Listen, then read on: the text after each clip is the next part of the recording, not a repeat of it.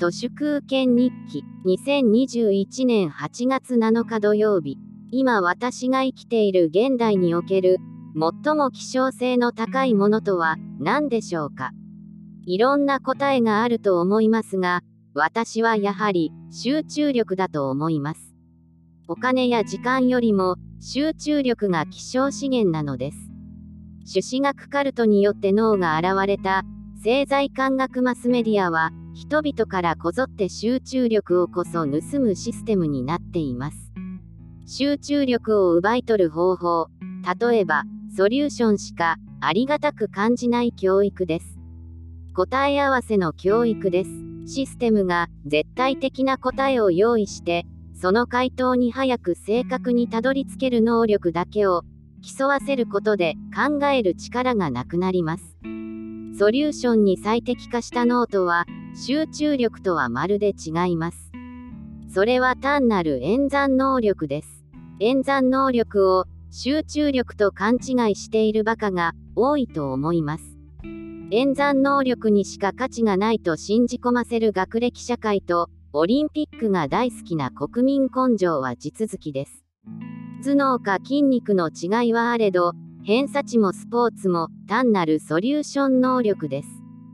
1980年代くらいからひたすら経団連や電通が植え付けてきた価値観も彼らが与える答えに早く正確にたどり着く演算能力を高める努力をした者だけが報われる。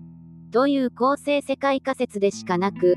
今回の東京オリパラはそういった新自由主義の皮をかぶった朱子学カルトの最後っぺとなるのではないかなと思います。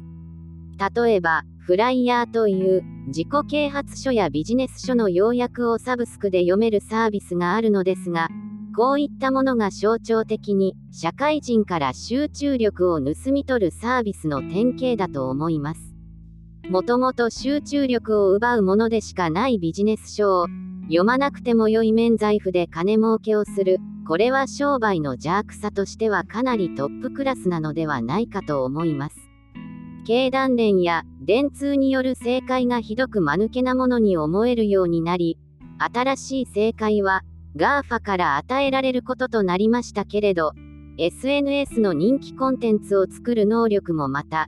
次の時代の演算能力でしかなく、プラットフォーマーのコンテンツ作りをしょぼい報酬で競わされている時点で、朱子学カルトと同じです。言わずもがな、集中力を持続的に、根こそぎに奪うのはエタノールです。集中力の奪われた状態を酔っ払うと呼びます。本質的な格差とは、集中力の格差です。経団連や電通による集中力の収奪の後、私たちが今更されているのは、人類最後のソーシャルドラッグとしての SNS であり、人類最初のソーシャルドラッグとしてのエタノールなのです。集中力のない人は、根こそぎ奪われる、そのことに気づかない人が多すぎます。